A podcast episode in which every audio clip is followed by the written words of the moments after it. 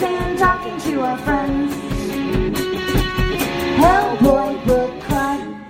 Hello, everyone, and welcome to the Hellboy Book Club. My name is John Salinas, and I'm here with. Aubrey Lovelace. And I'm Danielle. And I'm Matt Trackby. Hey, guys. So, the buff raffle is going on at Mike Mignola's Art on Facebook.com and on Facebook, Facebook.com. Why did I say that? you should leave it. It's on the dot com, everybody. It's Dot, a- dot org. It's one of those www. dot No, guys. just refer to it as facebook.com from now on. I implore you. And so Craig has added Mike Norton to the raffle. Mike All Norton is now Oh. contributing a piece of art, and we just saw his art last week when we were reading BPRD Hell on Earth The Exorcist. Very cool. So that is so awesome. So they're continuing to add people. I think Craig has some more surprises lined up for us. There are also, as of today, 11 pins left from the Oh wow. from the hundreds. So yeah, if you want to get on that, you need to do it quick. Remember, raffle donations will go towards the V Foundation for Cancer Research, 30% to the COPD Foundation, 20% to the Brain Tumor Association, and 20% to the Alzheimer's Association. So get on that raffle. Let's raise as much money as we can. And now we're going to move on to some listener feedback. You read a story, we talk about it. You hate damn guys us, and it's a book club. Get out, We got a first time Hey You Damn Geyser Hey, all right. Yay. from Paul Graham. Program. book club member. That's he right. said, "Just listened to the Ashley Strode episode, and I thought I'd share a thought I had during my reading. Probably just a coincidence, but the demon trapped in the sigil really reminded me of when Strobel trapped Abe in the sigil." And he changed back to his previous form. Mm. That demon dude just kept changing between all those creepy heads while trapped in the sigil too. Yeah, so I thought that was a neat parallel, right? Because we saw Abe transform into the other version. Magic. Very cool, yeah. Yeah, he said, weird. "Cheers for everything." So thanks a lot. Hope to hear from you soon. All right. We had some feedback on Abe Sapien regressions. Jerry Turnbull said, Jerry Turnbull, book club member. "Yeah." He said, "I think Professor Broom is getting an unnecessary hard time over his taping sessions. It's the Bureau of Paranormal Research and Defense. He's just doing the research bit." Mm. I, I saw that comment, so I started thinking about it, and it's just like, I don't know. I feel like there really was a reason why he probably held back. He could just be being a dick, but he could also be like, we don't know what kind of person Caul was. Maybe he doesn't want to expose Abe to Caul. Right. Because you remember, I mean, his friends went off and did that Oannes stuff with, like, you know, building those suits and shit like that. exactly. Exactly. Um, yeah, somebody else brought that up last week too. I think Jason Abaddon said maybe Broom was trying to protect Abe from that. yeah. I mean, maybe it's just Abe just needed a time to be himself before he found out who he was. This motherfucker is lying to people that he is calling friends to his face. He's like, oh, to their faces, you're my family, my friends, but behind your back, I'm gonna do all this fucking bullshit without your knowledge or consent. So, Well, no. Well, no, no, no. They consented to be hypnotized. Did they consent to be like fucking manipulated and shit? Because it Hmm. seems like but no. how? Did, but how did he manipulate him? He could have selfish How did he reasons not? Yeah. without being evil about it. Like, maybe he just wanted these guys to not be distracted so he could keep them going out on missions and stuff. Sure. But then sure. again, he was getting to the bottom of it, and I think he just wasn't there yet. Yeah. Hmm. But I don't know. I mean, I, I, I think it is manipulative in a way if he was being selfish Sure. because he knew stuff about them that could have made them more well-rounded people. Maybe they could have done their job better, and it would have suited everyone involved. Right. like having Yeah. having control over the decisions that determine your life. You know what I mean? Like that's important. I yeah, no, I mean, like he really wa he he did hypnotize him and he recorded it, but he just didn't tell him what went on in the hypnotism. They have every right to know that information. Sure. Yeah. That makes sense. So in the, within these comic books, hypnotism is magic, basically, because that is Yeah. not how that shit works. So let's just go with that. It's there. He's magically putting them under a magic spell, and they don't remember anything about it when they wake. Sure, okay, let's go with that. We're going with that. Okay, That sucks. I have a Mm. question. Who's more manipulative, Kate Corrigan or Professor Broom? Hmm. She's taking a leaf out of his book, and I don't appreciate it. Right. But, I mean, maybe that's just her school of management. Mhm, Mhm. mhm. Right. Right. Like Yeah. we got a job to do. It's It's her the end of the world. style. Yeah. Yeah. And Hayden And- Orr. Oh, oh, go ahead, Matt. I'm sorry. No, anyway, I was just gonna keep harping on the end of the world. um, but Hayden Orr, he also chimed into that discussion. He said he agreed with Jerry. He said he certainly made some decisions that may have not worked out very well, and a lot of what he's done may seem sketchy to someone who doesn't know the whole context. But if he was a bad guy, he had never taken Hellboy in and cared for him the way he did. He was never a real parent, so he had to come into fatherhood with a supernatural child while also being responsible for the whole government sanctioned entity that dealt with death and evil forces all the time. He tried his best to help his quote unquote kids, and he, like a lot of parents, did what he thought was right for them. Maybe not what they wanted or needed, but he certainly tried to help them in his own ways. If they didn't want it or need it, why is he doing it? But a He lot was of parents dealing do with that, a right? lot. Yeah. He was Yeah, dealing I- with a I lot. think- I'm not trying to come down too hard on him. I'm just saying, like, y'all are trying to make it sound like he didn't do anything wrong. Oh, yeah. I'm not Oh, saying no. he's He- he should be perfect in every way. I'm just saying that kind of sucks. Yeah, no. I, so I'm not trying to say also that he's an evil villain. There's that's not black and white. There's he did some good things and some bad things, and he was up against a lot, and he had a lot to deal with. I, I'm, but also like, that shit sucks. Vivaro would show Vivaro would show up dancing on his desk Right. randomly. Oh yeah, Right. I don't know how to You know, deal with he that had- kind of stress He had either. shit in his life. Yeah. I can't say I would have made better choices either. I'm not saying that I'm better than this character or anything like that. Or you know, I'm just saying it is what it is. I think it he is. was selfish. Sure. I think he was selfish, and there's really no excuse for that. I think he was calling the shots as he saw fit, and that was selfish. Right. And s- some decisions that he made could be chalked up to being under extreme amount of stress. Like I don't know how to deal with the apocalypse. I don't know how to deal with supernatural monsters. You know, so I'm. Maybe, maybe Who that- am I to talk? Maybe it's you know. Maybe- Who's maybe amongst us? Whom's amongst us exactly? Maybe that's part of what it was. Was that he just didn't know what to do with that information? It's like because that's like some heavy ass information. Of course, Right, right. yeah. You know, and you're gonna lay that What are down you gonna on, do with it? on Hellboy, like, hey, you're really the beast of the apocalypse. You're bound to bring about the end of the world. Sure. Abe, you are the bridge to the next world. And Liz, we haven't found out yet. Yeah. I'll I'll give you that. I'll give you that. But also, like, you know, I also think about how he ended too. So he went on the Cavendish exposition. Ec- I said exposition on the last episode I know. too. I was so irritated with that. He went on. He went on the Cavendish expedition. He ended up going like starting to go crazy, and then he was killed by a frog monster. So he didn't. Yeah. It's not like he had the best end either. So you might say that he, you know, it came around or something like that. You know. Well, know. I don't necessarily even believe all that. It's just a s- it's just a messy situation. It is messy. Yeah. all around. It's a messy world, and but it's a- that's what that's what real relationships are like. And That's what real life is like. and too. that's what makes the writing so great. Yeah. Is that you know I I think we would almost be disappointed if his character was nothing but If a he was just like shining Mr. Rogers, knight. Yeah, right, exactly. yeah. I mean you you don't want that out of most character. I mean, sometimes you're like, yeah, Yeah. it would be nice to have a break and have at least one character that's not a total fucking jackass. Well, But and- no, I mean, and- people are complicated and they're multidimensional and it's, you know, multifaceted and all that stuff. So it's good. And which BPRD member or character in the book doesn't have a messy situation? Yeah, of course, yeah. of course. all of them. do. Every single one of these guys, it's like it's like a home for like a refuge or something. sanctuary. Yes, exactly. Yeah, it's their sanctuary. Yeah.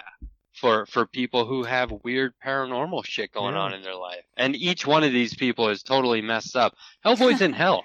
Okay? Yeah, Right. that's true. And yeah. look look what happened to Edward Grey. Oh, I mean, yeah.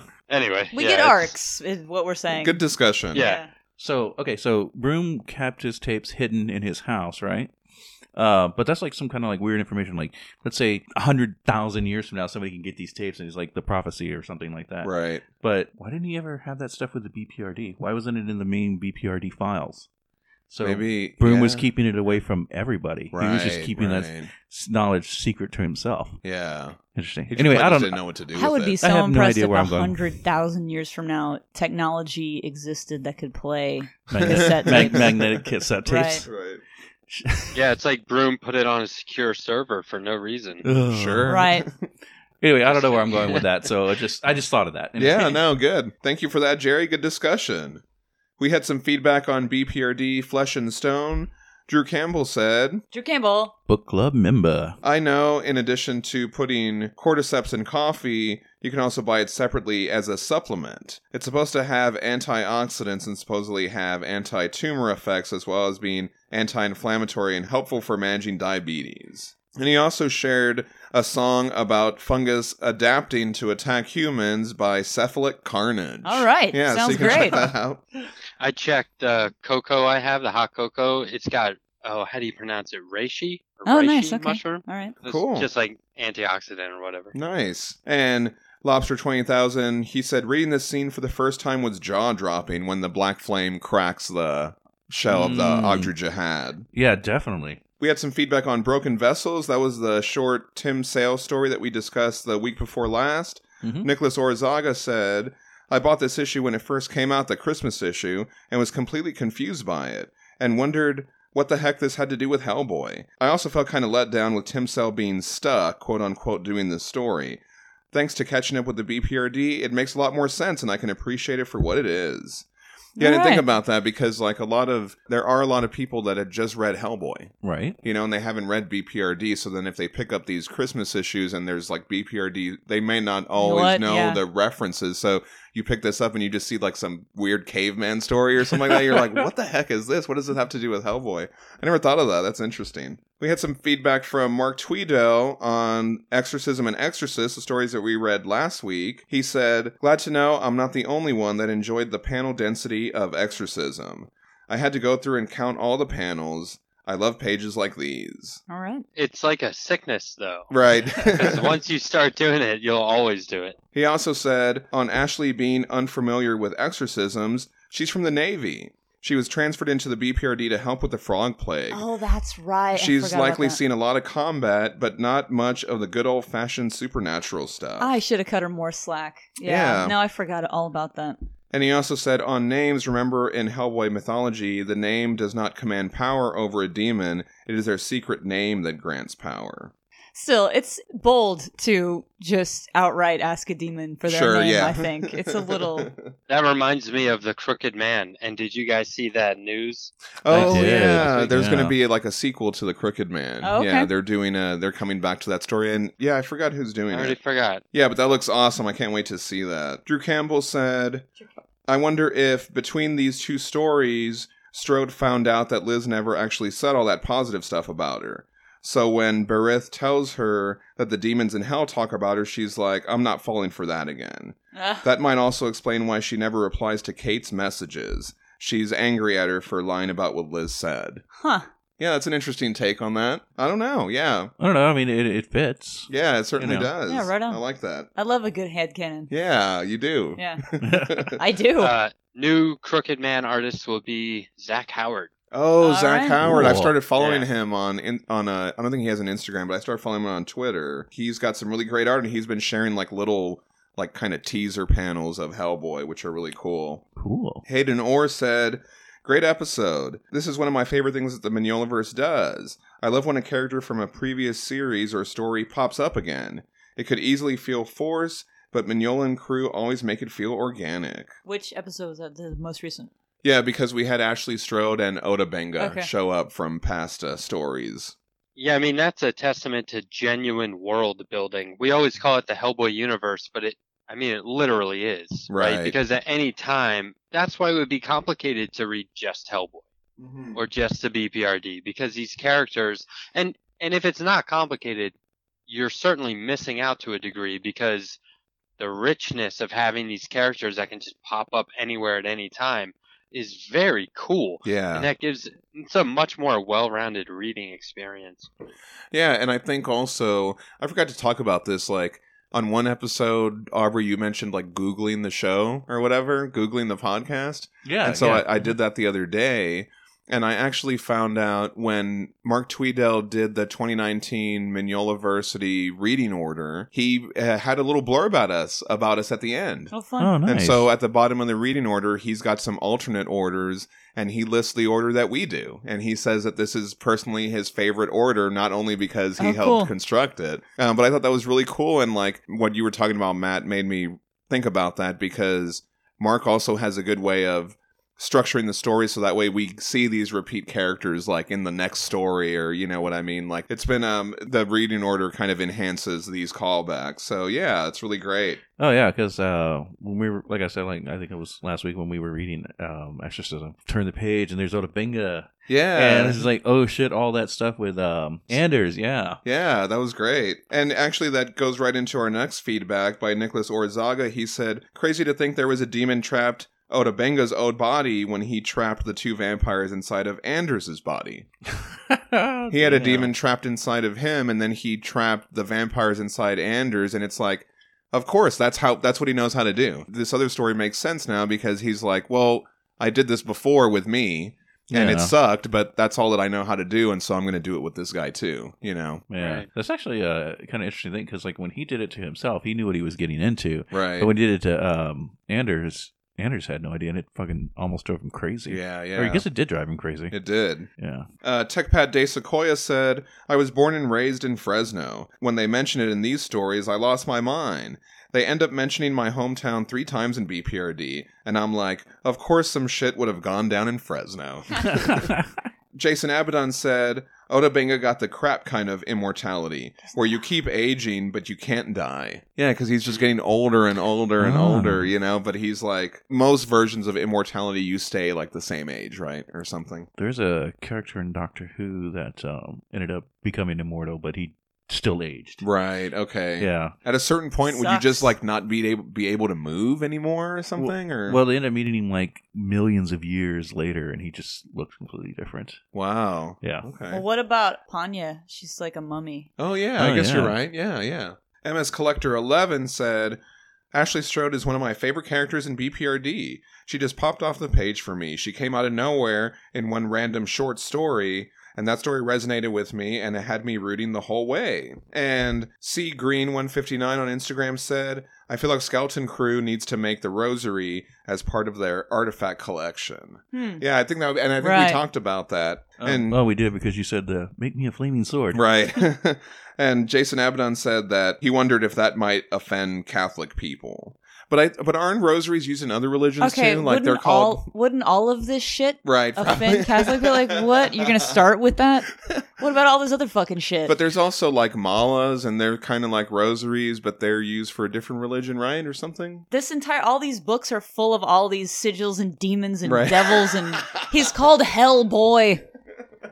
No, no, but we draw Yeah, the line at rosaries. distance. We draw the line at a fucking fake. Yeah. Regarding the David Mack cover that we discussed last week, David Mack actually retweeted us. Oh, yeah, so that, that was oh, bitchin'. awesome. Yeah, that was awesome. He said, This is from the month that I did covers for the Mignolaverse books, Hellboy, Abe Sapien, and BPRD all in the same month. Hey, cool. Yeah, that was awesome. And so we'll get to some of those other covers down the line. Nobody wanted to talk about any of my casting stuff. Or? Nobody said anything about the casting, but but we're also we're recording like about three days earlier, so we may still get some, you know, I don't feedback. I like, don't care. I think we usually have a little bit more, but yeah, give us some feedback on Danielle's no, casting I don't decisions. care. Hey, can I give a shout out to Jason Abaddon? Of you can course, give several please, shouts out please. to, to Jason Abaddon, He- book club member. He sent me almost every, I mean, for all I know, it is every issue of Starman from the oh, 90s. Wow, that's so into awesome. the 2000s, yeah. And there's like a couple of issues that aren't there, and I, I'm gonna try and fill those in. But I mean, I'm like You've got the bulk of it, 97% yeah. of the way there. Yeah, I could just also, I could just read it if I wanted to, but I was looking through a lot of them and I, I read the first few and I was like, oh my God, so many other comics have been inspired by this. Oh, okay. Like I, I can see it now, right? yeah. And uh, one in particular, but I don't want to ruin it for anybody. oh, okay, okay. It's something related to the Mignolaverse. No, Oh. then, then you got to ruin no. oh, Uh, so I personally think Tom King and Mitch Gerads' Mr. Miracle series. Did you read that? Oh, Okay, I I have the trade, but I actually haven't read it. if I had to guess, uh, just from storytelling technique and panel layouts here and there, I, if I had to guess, I would say that they were inspired by Robinson's Starman. Nice, very Awesome. cool. I, am it's not like a ripoff or anything, but I was like, wow, this is really reminding me of Mr. Miracle, and that only just recently came out, and this stuff came out years ago. So yeah, yeah. That Anyway. is so cool. Thank you, Jason Yeah, Abaddon, but- for doing that, man. Big shout out for him. Yeah, seriously, that was huge. Very cool. All right, and now we're going to go on to our book club episode for the week.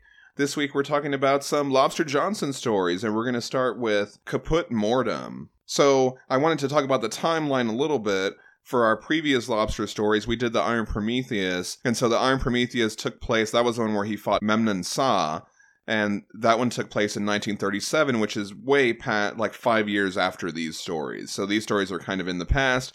We also read The Burning Hand, and that took place right before these stories in February of 1932. So we're picking up after The Burning Hand here with Caput Mortuum. This is a one shot published in September 2012, written by Mignola and Arcudi, cover and interior art by Tonci Zonjic, colors by Dave Stewart, and letters by Clem Robins. There is also a variant Year of Monsters cover with The Lobster and Frankenstein by Mignola and Dave Stewart. Regarding the title Caput Mortuum, this is a Latin term whose literal meaning is dead head or worthless remains. The term is also used in alchemy, and it's also the name of a pigment. Did you know that? It's like a dark maroon. I did not know that. Yeah. Hmm. So we open in this movie theater. Oh wait, wait. Oh, Um, you want to talk about this cover? Yeah. Fuck, man, I love this cover. The blue and the orange of the city, and the man, I think it's fucking. You know, Yeah. this really uh, looks like a screen print. Oh yeah. It would make a great screen print. It print. would. It really would. Yeah. Yeah, it's really great, and I feel like I want to print this. Zonjic. I feel like Zonjic has become like the Fumaras for Lobster Johnson, kind of. You know what I mean? Yeah. Well, so I have the Year of Monsters cover. yeah, I love that one. That's a great one too, and I think it's in the yeah, it's in the omnibus version or in the trade version in the back. That's a great cover, though. Yeah. So we open in a movie theater. News marches on. These guys are watching this newsreel. You guys say it right. And the news marches on. Hey, there you go. And these guys are watching this newsreel, and in the newsreel, they reference the resignation of German Chancellor Heinrich Brüning. And so this really happened in late May of 1932. Brüning resigned due to unpopular policies he implemented after the Great Oh, Depression man. which increased unemployment, and soon thereafter, he moved to the United States as a refugee of Nazism. And he tried to warn the public Yeah. about Hitler's plans for war, and later about Soviet aggression and plans for expansion. That's from Wikipedia, at least. And so, these two guys in the audience, they think all this is really boring. And they're like yelling, Who cares? Roll the picture. And they too, just like, uh, I thought this was kind of a neat parallel, they too are ignoring Hitler in the we see Hitler in the newsreel, right? Yeah. This scene also kind of reminded me a little bit of the first Captain America movie where those guys are yelling at the theater. Yeah, And you're Captain right. America's like, hey guys, you want to shut it up? and so yeah, there's a guy in front of them. He tells them he can tell they weren't around for the Great War. But they get excited when they see about this New Jersey-based Superior Airship Company. And so we see this Zeppelin. It will make its maiden voyage to Quebec on June 9th. Good old American news, they say. but it, it's a German vehicle. right, right. That's what's funny about it. And um, so then we see them again after the movie, and they're pretty bummed that the movie "Merrily We Go to Hell" was not an action-packed movie that they thought it was going to be. okay, so these guys are coming out of this movie thinking that it should have been action packed based on the title. Right. A lot of people thought that. This movie did very well, and it was probably just because of the title. Ah, It- okay. it's really the the movie. I've seen it a couple of times. It's just about a guy who cheats on his wife, and he's a drunk, so she ends up cheating on him. right. It's basically the movie, right? So, but there's two notable things about this movie that that I think are cool. One, it was directed by Dorothy Arzner, Mm-hmm. and she was the only female director in all of golden age of Hollywood. Oh wow. Wow. So that's notable, and also it's a pre-code movie. So nowadays we have Oh. like the rating system, Ah, right? Okay. But then there was a time before that where they just had like the motion picture production code, which basically meant no interracial love, Mm. no Yikes. sex, no swearing, no strong female characters, that kind of stuff. Stuff- Stuff, Yeah. stuff you see in movies all the time now, right? Right. But before the code, it was referred to as that period in film was referred to as Sin City, which is the first time I ever heard Ah, that term okay. outside of like the Frank Miller book Sure. or Las Vegas, right? And so you can see the Sin City comic has a lot of that stuff in it, right? Like strong Oh, female characters, yeah. sex, violence. But the other reason why these guys are probably bummed out is because pre-code films would often depict gangsters as like the good guy. Mm. And and they would prop them up in a way that you could root for them, right? It was like, no, that guy's just trying to get his, like the original Scarface and that kind of stuff. right. So anyway, I encourage people to check out as much pre-code film as they could, but do not be misled by fancy titles. Sure. I used to. My dad used to actually have this That's really true. documentary called um, "Uncensored Hollywood," and it talked all about how the implementation of the Hays Code, um, and then all led to the rating system. But they were showing like clips from pre-code movies uh, with Shirley Temple that were that, that it's just no. Wow. She was like dressed up like in an evening gown kind of thing, and just like walking around like, and it's just like, what the fuck? Yeah. I have on here also that the title is a line that the main character says while making a toast. Merrily Yeah. we go to hell, right? Yeah, yeah, the toaster, uh, that's one of my favorite, because there's another toast that follows that, but that's a good part of the movie. Huh. But it's like toward the end, so Okay. you'll watch the whole thing before before reading about it. Yeah, I have to check that out. I, I wonder if it's just on YouTube by now or something, right? it is. might be. Yeah. Yes. Cary Grant's in it. Might be his first movie. I'm Right, not sure. right. That would have been really early for him. And so these two guys, they're in for some action though after all because they decide to mess with this guy stumbling around, seemingly drunk to them. And so they make fun of him for being all bundled up in 70 degree weather and for smelling bad. At one point, they take off his hat and they see he's all emaciated. And he says, Please help me in German. This guy ain't drunk, he's sick, one of them says. The guy, he like grabs onto one of these dudes, like clutching his shirt, and then he just starts melting all over him. Zonjic makes this so horrifying and disgusting. And so this guy is just screaming out. He's got melted man juice all over him. oh, so gross. But then also like his clothes absorb all that juice Oh, as they fall to the Ugh. ground. Wow. Bloody man juice. Yeah. And so we cut to superior airships. We see the Zeppelin that was referenced earlier, translated from the German, it says on the bottom. And so we zoom in to the Zeppelin window and we see a group of guys sitting at a table. A waiter addresses them and says they're heading into a bit of a storm. They say they're not worried. And as the waiter walks away, they're all like, it can't wait. The storm winds can't help, in fact. But the rains, that's the issue. We're over Manhattan now. I say we move with it before the rain starts. Then we're all agreed, so they have like some secret plan that they're discussing. Secret Nazi plans, Yeah. because this little Nazi pin here. But there's this oh yeah, there is a Nazi pin there. Thanks for pointing that out. And then there's this one guy, Paul, and he seems kind of hesitant. They're like, stop brooding. This is what Lucas would have wanted.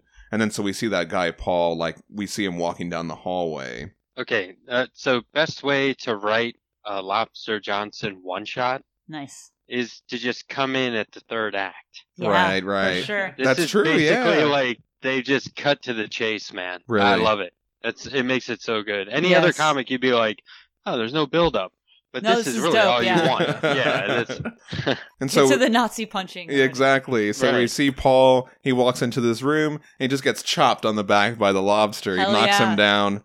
Not a word from you, Herr Dietrich. Not one sound. Last night, your brother Lucas melted on the streets of Lakehurst. He was here on a work visa, like you. It expired in April, like yours. And now you're going to tell me the rest. And so he's like, You won't fire that gun. All the hydrogen in the airship and all this kind of stuff. And so the lobster just opens his hand and he's got the so burning claw in there. He just That's holds it so up to the guy. And so I love this, like, right before he's going to, like, burn him with it, we just cut to outside, like, a big thing of lightning. Oh, like, I love could hear Yeah. it, you know what I mean?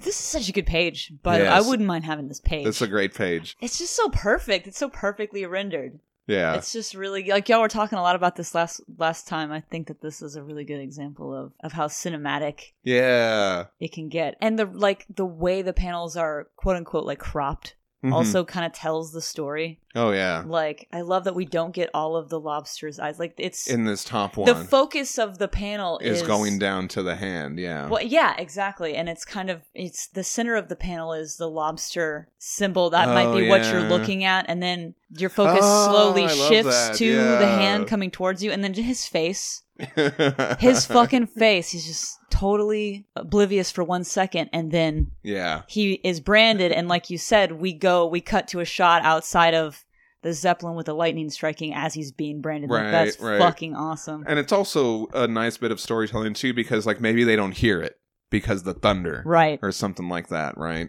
Oh yeah, tight. Because he might he's he'd probably yelling. scream. Oh, nice. Well, I mean, it doesn't actually show him actually touching him just yet, so maybe Right. he spilled the guts before he got branded.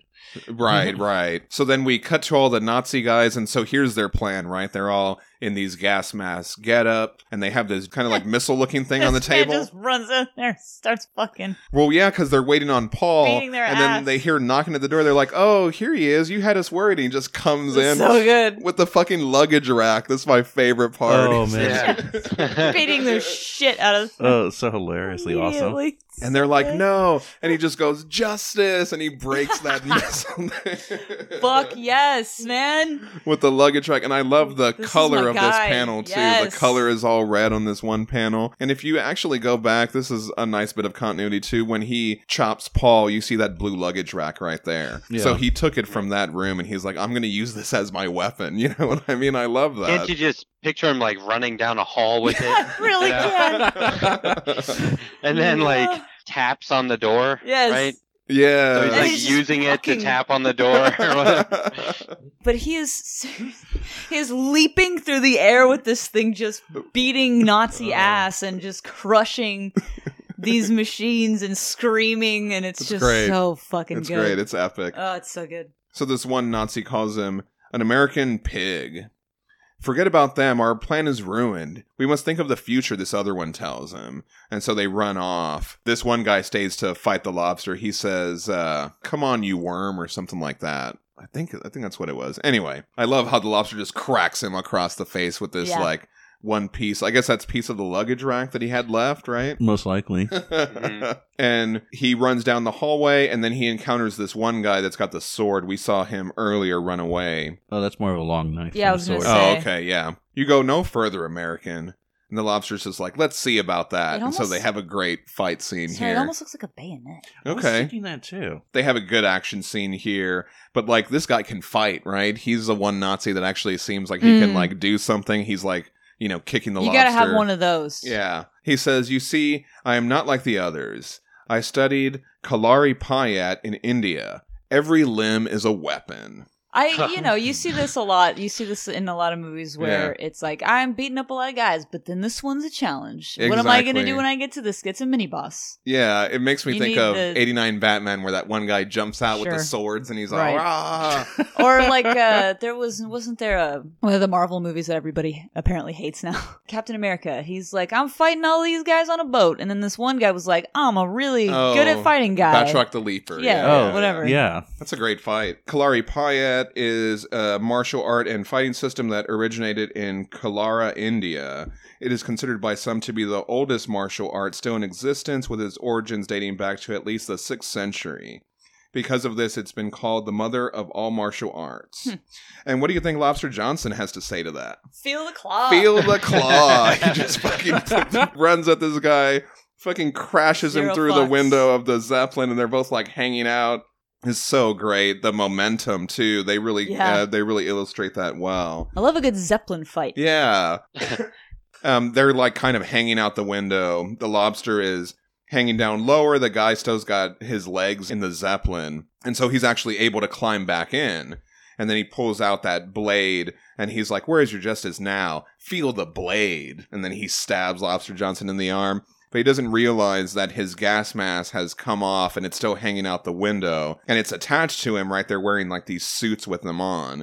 So the lobster just like grabs that gas mask and just like He just yanks him right out of yeah, the he thing. like seesaws him out of there or whatever. He uses that momentum to just swing that guy out. And again, the big lightning behind it. It's so epic. when he jumps back in and that little waiter's sitting there. First thing I thought it was uh, Indiana Jones and the Last Crusade, where he's like, "No ticket."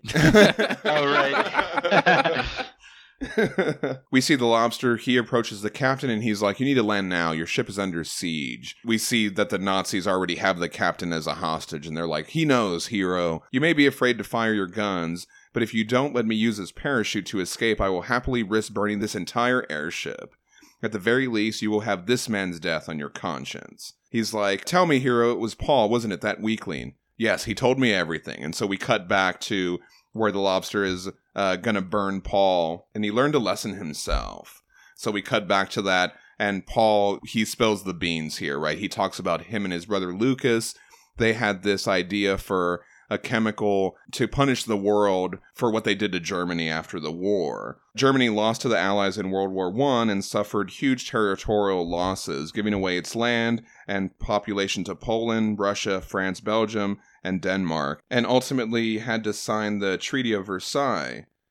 Terms of the treaty were Germany had to accept the war guilt clause and pay reparations. And so Paul mentions that here too. They felt the clause. Oh, the claws. I get it now. I didn't get it. It was actually pretty good. Lucas designed this gas. Basically, when you mix these two chemicals, it like makes people melt or whatever if they inhale it. Okay. The way that he's holding that bottle of, you know, I guess liquid or whatever gas is solution, he's got a snooty look on his face. Yeah. He's all like, "No, dude, I want to punch you." Right. Unfortunately, there was an accident. Maybe because he's a Nazi. Yeah. Nazi. Yeah. You And gotta so- punch the Nazis. And then we see. Uh, Nazis. isn't that what what Brad Pitt says on Inglourious Basterds? don't Doesn't he say. Nazis? Oh, I think he does. yeah. Yes. Nice. And all y'all will get me 100 Nazi scalps taken from the heads of 100 dead Nazis. We see that the glass cracks where he's like melting some animals doing experiments, and so he gets affected by the gas. So that was the guy that we saw melting in that first scene, and that's what happened to him. Good. So after they lost Lucas, they decided that they were going to use this weapon. They're going to use this here in America, and so we get like this image of the Zeppelin overhead and like all these people melting in the gas and everything. It's pretty gruesome. Once again, we will establish German superiority over your small petty nation. And the lo- and the lobster's like, you won't be doing any of that. And and we see him like he's pouring out that chemical so it can't be mixed don't be so sure american. And so paul he reaches under his pillow and i guess he's there's supposed to be a gun there. I guess the lobster got there beforehand. He's like it's not there anymore. And then he like hits him with the gun across the face. Nice. we cut back to the scene now where this one nazi is holding the pilot hostage and he's asking the lobster johnson to let him escape in the parachute. The lobster tells him all the weapons in your luggage in your rooms easy to find easier to empty and they're like, You're lying. And now this man will die. He will die because of you. And so he tries to shoot him, but the gun doesn't have any bullets in it. That's so great. He emptied it's all their. awesome. Yeah. See, that's your own fault. If you're going to grab a gun, make sure it's loaded. Right. Even if it was loaded the last time you saw it. I mean, otherwise, that's your own damn fault. And so he goes running for the window to jump out. He breaks through, and the lobster is running after him. He actually gets out in the parachute. And then the lobster just jumps out there too after him with no parachute. The pilot's like, no. And we just see the lobster falling. He's just going towards the parachute. That is so awesome. Not even gravity will keep you from justice. the pilot's like, Good God, Radio Lakehurst, we're bringing her back. And so the lobster and the guy in the parachute, they disappear in the sky. We cut to a hotel and we see Detective Eckert. We've met him in Lobster Johnson, The Burning Hand. There's a crime scene there. We see the Nazi in the parachute and they go up to check the body. They have to put like a ladder up there to get him off this hotel sign. Just as I figured, dead as a doornail. Jesus! And they're like, What is it, detective? And he's got the brand of the lobster underneath the mask. The end. Hell yeah. So the lobster had to catch him in midair, burn him, and then put the mask back on, and somehow land safely. I Right? expect no less. Yeah. yeah. Well, it's like, how did he get on that Zeppelin in the first place? Like the guy is, he's got, right. You know, yeah. he's always has a way, right? It's, and we can't forget behind the scenes, he has a whole team, Mhm. right? So this looks like the lobster versus a crew of guys, but come on, the lobster didn't go out there on his own. Right, He's got his own crew, right? But I was gonna say, for anybody that likes process or like uh, peek at how these comics are made, there's a blog. It's an older blog and it's rarely updated called Flattened, and it's by one of the guys that did Flats for Dave Stewart, and it features this Oh, last wow. page on the blog. You know, it also features that old cover for BPRD Hell on Earth Gods where it shows Abe's like insides. Oh, I love that the Guy Davis Remember one, that? right? Yeah. Yeah, right. It shows the flats for that too. So it's That just kind of so interesting. cool. Yeah, it's by artist Alex Petritich, I think his name is. So anyway, check that out. It's called Flattened, and uh, it's like an old blog spot blog. Nice. Send me a link to that and I'll post it on our social medias. Oh, cool. Right on. Yeah. All right. The next story that we're going to discuss today is Lobster Johnson Satan Smells a Rat. This is a one shot published in May 2013, written by Mignola and Arcudi, art, colors, letters, and cover art by Kevin Nowlan. And so we saw Kevin Nowlan on Buster Oakley Gets His Wish, and so he talked about there in that sketchbook section that he does his all his own stuff. He does the colors, he does the Yeah. letters, and everything. And um, this cover image is really awesome too. He usually draws. I, don't know if he does this for every page, but any process stuff I've seen from him, he will draw over and over and over again. He'll do like a sketch, and then pencils, and then the real pencils, Wow. and then and then the actual pencils, and then the ink. It's crazy the amount of time he puts on this stuff, but I, I think it pays off. Oh yeah, they have some of the some of his roughs or some of his thumbnails in the sketchbook, and he letters all his thumbnails. They're like fully lettered, Wow. which is crazy. Yeah. smart. Wow. So we open on this picturesque city. We quickly realize that we're looking at a city model with these intricately painted miniatures of people. And there's this guy playing with them, and he focuses on the carefree vagabond, how he can walk anywhere. You're exceptional. Isn't that it? He says. You can walk anywhere you like. We see this creepy guy come in with a syringe. We'll learn his name is Dr. Andres. And he's got a crow on his shoulder. yeah. That's so What's up with that? I mean, nothing wrong with crows or anything like that, but it just seems so odd. It's just funny, yeah. Time for another injection, he says to the guy that's playing with the model. And the guy playing with the model, he's like this older guy with glasses. We cut to this couple, and they're walking through the streets. It must be Halloween because we see kids running around in Halloween costumes. They're dressed as a wizard, Frankenstein, and a knight. And this guy, Mr. Podell, says he doesn't like Halloween, but it's all right for kids. And I just love the art. I mean, Kevin Nowlan has such uh, expressive faces, you know, in Yeah. his work, and um, his coloring it, it it's different from Dave Stewart's. I mean, you can definitely tell that it's a different colorist, but it just works really well, and especially for this time period, I feel like. I'm really digging that kid's Frankenstein costume. Yeah, it's pretty good. Yeah. the woman that he's with, she thinks it's fancy that he has a doorman. And so this doorman greets them and opens the door. This makes me think that maybe it's their first date or something like that, right? Most likely. Podell says, You ain't seen fancy till you seen what I got behind the bar. And she says, You don't mean alcohol, do you? That isn't one bit legal. Like the last story, the burning hand prohibition was still a thing during this time. And Podell says that after next week, when Hoover's gone, Roosevelt will fix that goofy law. And that's exactly what happened. FDR took office on March 4th, and 18 days later, signed the Cullen Harrison Act allowing the manufacture and selling of beer. Upon signing, FDR said, I think this is a good time for a beer. Nice. and Podell says, Let's drink to the future as he opens the door. When he opens the door, Nowlan, Gross. yeah, he gives us this huge splash page of them finding this disgusting wet corpse in his living room sitting in the chair. It looks like it's been shot in the head. and Kevin Nowlan gives us like a whole page to like let this whole gruesome thing sink in. It's so No, disgusting. Thank you. At first, when I when I turned the page, it was like, oh, did his roommate die? Right. and so the woman runs off at the sight of this. And Podell, he's like, it's just some damn Halloween prank. And then he goes over and he smells it. Ugh. Like you'd need to get that close. and he's like, Jesus. He realizes that it's real, right? And so the police come up after just seeing this woman running off screaming. Damn, how am I supposed to explain this? Podell runs through the apartment and down the fire escape on the other side. He goes down to look for his car, but it's gone. And so he's like, Where'd I park that thing? And then he turns around and the car is bearing down right on him. He jumps out of the way just in time, and we see that there's more of these dead guys in the car, too. One in the driver's seat and one in the passenger seat. So weird. It's there's something humorous about it. I don't know. And this is a really cool car too. I was trying to look for what kind of car this was. It kind of looks like a 1932 Ford Cabriolet. Is that how you would say that? Cabriolet? Huh. Yeah. Yeah. But the back looks different. See, that's what the thing that was throwing it off is I couldn't find a car that had that same kind of rear Maybe it's part. like a custom. Yeah, it job. might be. I mean, he looks like the kind of guy that customed his car. He has a doorman. Sure, you're right. and so as the car drives off with these two dead guys in it, he's like, "That's my car." No, not yours anymore. And the lobster's there, right? Yeah, man, I gotta agree with you. This is like hilarious. Yeah. because, You know, home dude's gonna be like, "Holy shit, corpses are driving the car and all that," and you know the other, and we know the guy's just radio controlling. yeah, we we get to see that.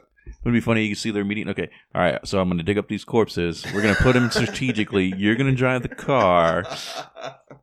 Oh man, I would have loved to seen that staff. Yeah.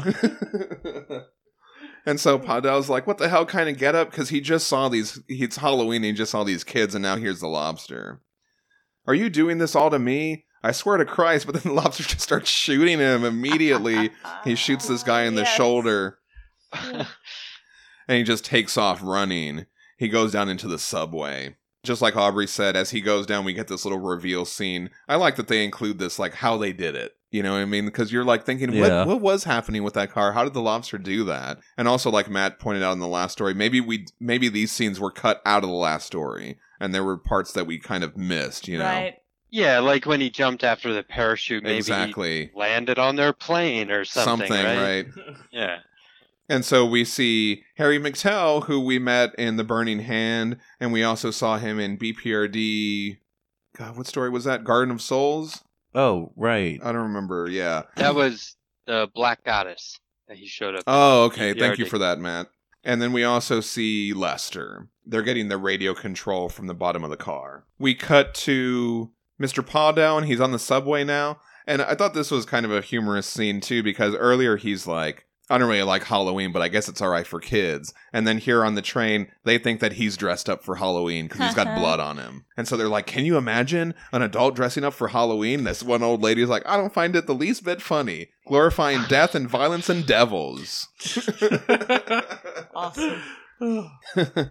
and so Podell's like, you know, he's just going to stay calm. And in a couple more stops, he'll be home free. We focus in on his face, and then we just kind of see his eyes quickly dart to the side, and the lobster is out the window of the Yes. train car. his goggles it's really good. He's like, you lousy bastard. And so he starts shooting at the lobster, but then when he sticks his head out the window, the lobster is gone. He's like, that's right. Should have killed me when you had the chance. Goodbye, Buck Rogers.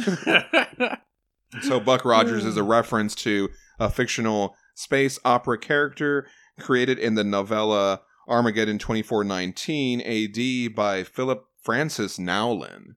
I thought that was interesting. They have the same last Oh. name. Oh, yeah. Yeah. A war veteran of World War One, Buck Rogers was exposed to radioactive gas and fell into a state of suspended animation, free from the ravages of catabolic processes and without any apparent effect on physical or mental faculties. Rogers remained in suspended animation for 492 years, and then he wakes up in 2419 and has space adventures. I used to watch the uh, Buck Rogers TV show that came out in like the late seventies, early eighties. Oh, yeah. Yeah, Totally. right. But he was an astronaut who flew away and then came back five hundred years later, or some shit like Oh, that. okay, okay. Yeah. So we cut back to the guy that's playing with the miniatures. This time he's painting one of them. And so he's got this big butler guy. And so he carries in a bloodied and beat Mr. Podell. So we're kind of putting this together, right? This old guy with the miniatures, you know, they work together. He works with Podell. This scene where the butler's holding him and he's at his uh, table working on it. Yeah. It kind of reminds me of a Clockwork Orange where Oh yeah. the Alex character is being brought in by uh, David Prowse and the guy sitting at his table. Yeah. Nice, yeah. Some time has passed, and we see Dr. Andres. He's patching up Podell. He's still got the crow. Uh, he's still got the crow on his shoulder as he's doing all this, which is another nice little detail. And we start to get the whole story. There's some messed up experiments going on by Dr. Andres. The old guy is the boss, and we also reveal that he's in a wheelchair too. Mr. Podell was getting rid of the bodies from their experiments in the sewers in a section no one should even know about. But we know that the lobster and his crew have their hideout down there. So this is all starting to make sense, right? They're dumping the bodies down there thinking no one's going to find them, and then the lobster is going to come across them. The old guy, he says, even if someone did stumble upon the bodies, how do they connect it to Podell? And then all of a sudden, this bullet shell casing plinks down, and it lands right in front of them, and the lobster stands on the stairs. He found it wrapped up in a sheet around a body, print still on the shell. Very sloppy. Wes Podell, three arrests for armed robbery, three convictions, too stupid to run an operation big enough for all those bodies. But you scare an animal, you wound it, and it always runs to its owner. Hmm. And so while the lobster is threatening these guys, the big lug butler comes up behind him. And so he's about to get the lobster, but like he knows that he's there or something, so he just like throws him over his shoulder. I love that panel right there. It's so dynamic Yeah, it's good. great sense of motion and he swings the big guy breaking all the experiments and messing up their little lab there Podell starts shooting at the lobster and the lobster starts shooting back and he shoots Podell and he shoots towards Dr. Andres and so we see the crow fly away right here so it got safe Yeah. so it's not involved in all the gunfire Which is good. which is good Get that crow out of there. the lobster approaches Dr. Andres at gunpoint, and he's like, Please don't, don't. I'm no killer. I'm just a man of science. The work I do will help people. And so the lobster's like, What kind of work? But then just then the big lug, he attacks the lobster again, and they crash through this door and they keep fighting. The lobster shoots the big lug, and he comes for Dr. Andres again. And this action is just so well done and almost seems like animated. I love the way Kevin Nowlan draws the lobster's face too, like the bottom part of his face that you can see. Yeah. Just gives it kind of like that rugged look a little bit. As the lobster is talking to Dr. Andres, they kind of realize the experiment. We see this guy all tied up, and there are like all these tubes like coming out of his spine or whatever. He's hooked up to this ah. contraption. And Dr. Andres is like, no, don't look that way. He's just a forgotten man. They all were. Nobody cares about them. If anyone did, they wouldn't have been drinking their lives away. This way, he contributes. You see, those were new human nerves. I stimulated that hypergrowth, and if I can successfully harvest them, there'll be no more paralysis. None. There's no tragedy here. I've given his life, and then the lobster just shoots him. He just blows him away in the middle of him talking. He doesn't even let him finish. He's like, And- I-, I had enough of your justification. exactly and he's and he's also seen like this tortured guy there's this moment where we see him like walk up and look at the guy that they're experimenting on his eyes are all like white and he looks just totally like brain dead. He's beyond rescue. Yeah. right right. So all of a sudden he starts getting shot too and at first i thought it was a lobster shooting him but we see the lobster's actually jumping out of the way. It's the old man in the wheelchair and he's like you scum i wasn't bothering you. I don't even care about you and you destroyed me. Dr andres was going to cure me. I was going to walk again. I was going to walk and he's shooting at the lobster. And so in that first scene where he was like the vagabond you can walk wherever you want and all that kind of stuff. So you know he had i guess this was his you know dream to be able to walk again. You take it for granted. You and the low lives you all walk around walk around looking down on me. I could buy and sell them by the dozen but they look at me like i'm not even human. We reveal the lobster's right behind him right? And he's like they're right just like in the last story, we cut to the police getting there, probably the next day or something, and they're looking around the place. All these guys are dead with the lobster claw branded on their faces, and one of the guys is like, That's old hat by now. You know, they're used to this. Yeah. Right. A whole basement full of them, all except this guy. What's so special about him? And that's the guy that was being experimented on, right? Yeah. Mm. He came like as close to a final burial Right. as possible. Right. Well, he was trying to be respectful. Yeah, Yeah. that's the thing that they do in the, the hospital, right? That they pull the sheet over the Sure, yeah. patient. Well, it's not just that. He also took him down from the um, yeah, the harness or whatever Right. he was held up by and took all the tubes out of him. put a little thing under his head. yeah. Yeah. Yeah, and I really like that story, and I really like seeing Kevin Nowlan come back to do the lobster. It's so Yeah. cool. I Yeah, really like his fun. take on the character. I always like to remind people that he designed the original Hellboy logo. Mm-hmm. Yeah. Yeah, thank you for pointing that out. All right. The last story on this episode is Tony Masso's finest hour. I could read Lobster Johnson stories Oh, I- for just episode yeah. after episode. Like I could do this. Um, I'm glad you're saying that because this is going to be Lobster Johnson month. All right, excellent. Well, and and these one shots uh, were so welcomed by the fans and the readers because it meant that you were getting Hellboy universe stories monthly, sometimes weekly. Right. Yeah. you know, oh, so so on the one hand you're like, why are they just doing one shots? And on the other hand, you're like, hey, the more the better. At the time, yeah, you almost had something coming out every single week. So one Yeah. week you get a BPRD issue, then you get a Lobster issue, then you get a Hellboy issue, and then yeah, a Witchfinder There and you an go, yeah. Abe, and it's pretty cool.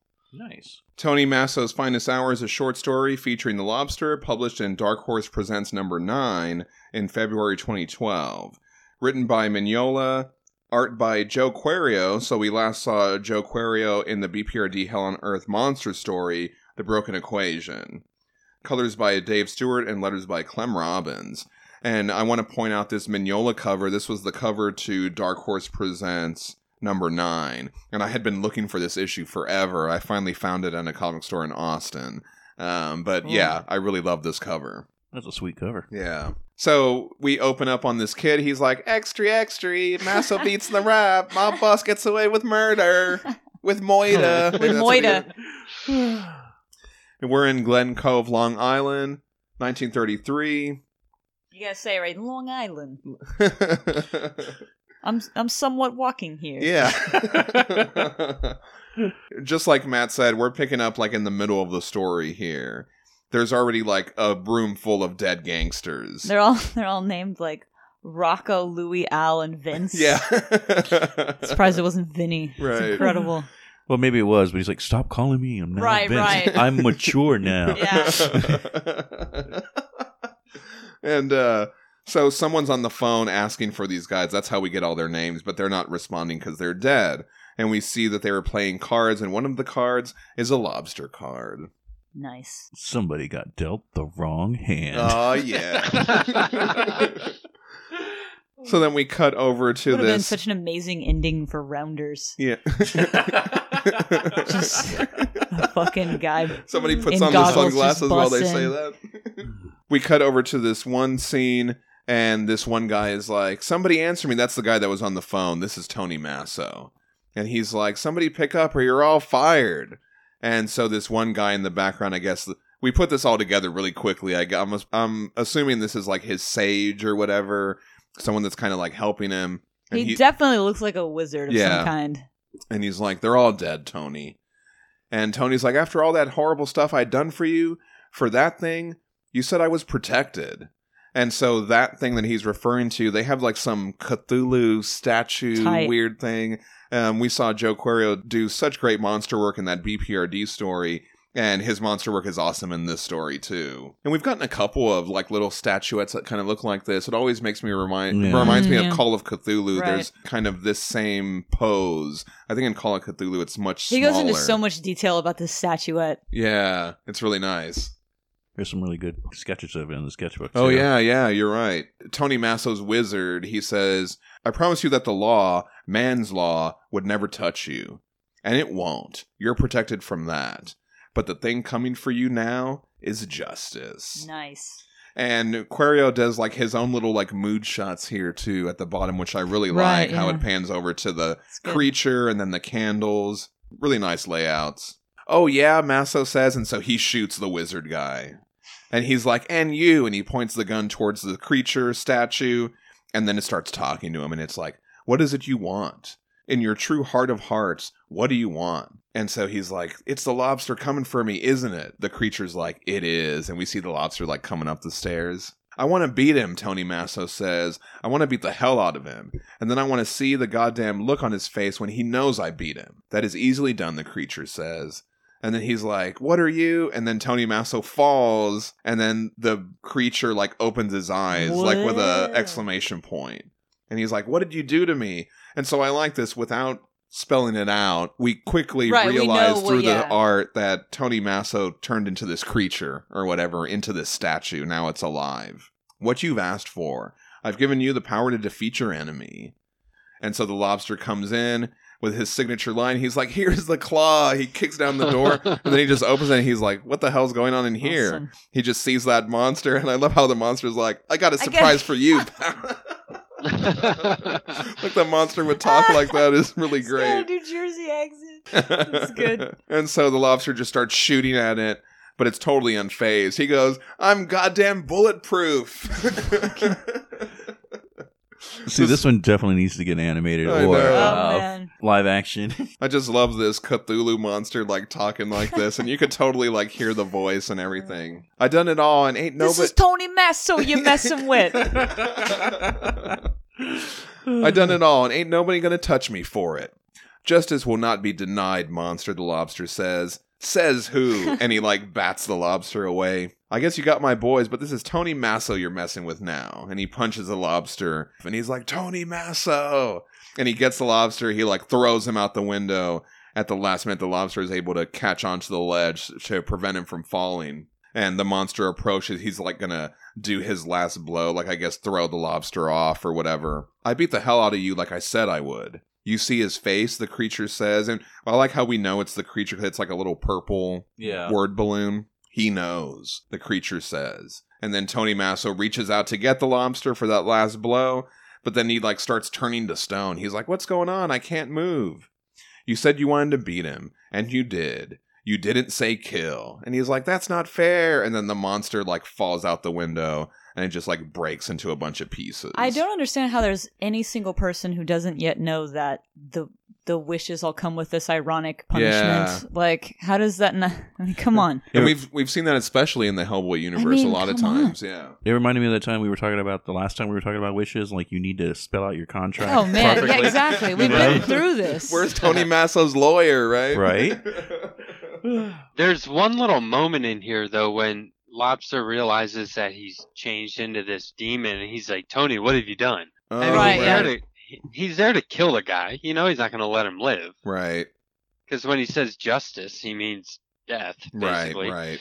What is he just concerned that the guy's playing with the dark arts? Why would he say that line? What have you done? It's pretty horrifying. You know? I think also like the lobster hasn't seen this much of that stuff. Right? Yeah. At this Yeah, point, we're gonna true. get to some more supernatural stuff in the next story, but I think this might be one of the first times that he's like, "What the hell is going on?" You know, like, what is yeah, this? That's yeah. a good point. So it might just be like shock of seeing this creature. Yeah. Yeah.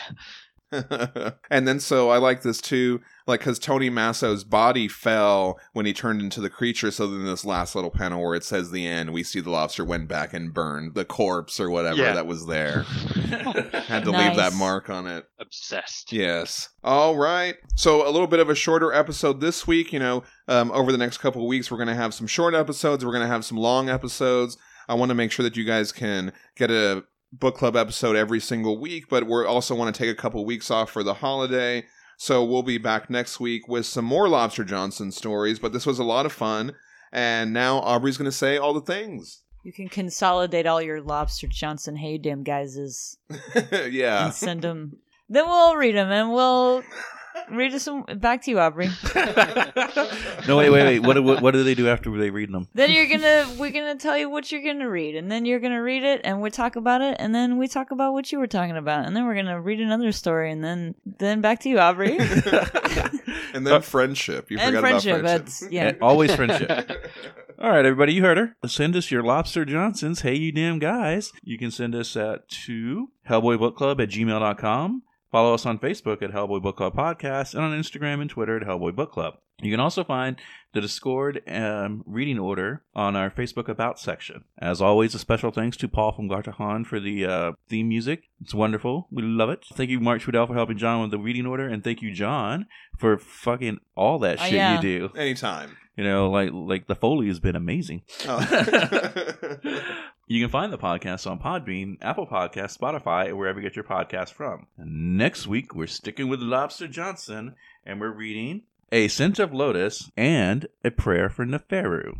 So, you know what to do. Pull out the back issues, pull out your trades, pull out your digital copies. Punch some Nazis. Punch a Nazi in the face. do that every day. Hashtag punch Nazis in the face. We'll we'll try to crowdsource your bail. Uh, and join us next week on the Hellboy Book Club podcast. Thanks a lot for listening, everybody. I'm John Salinas. I'm Daniel. I'm Matt Trackbine. And I'm Aubrey Lovelace saying, here's the claw. yeah. Yes.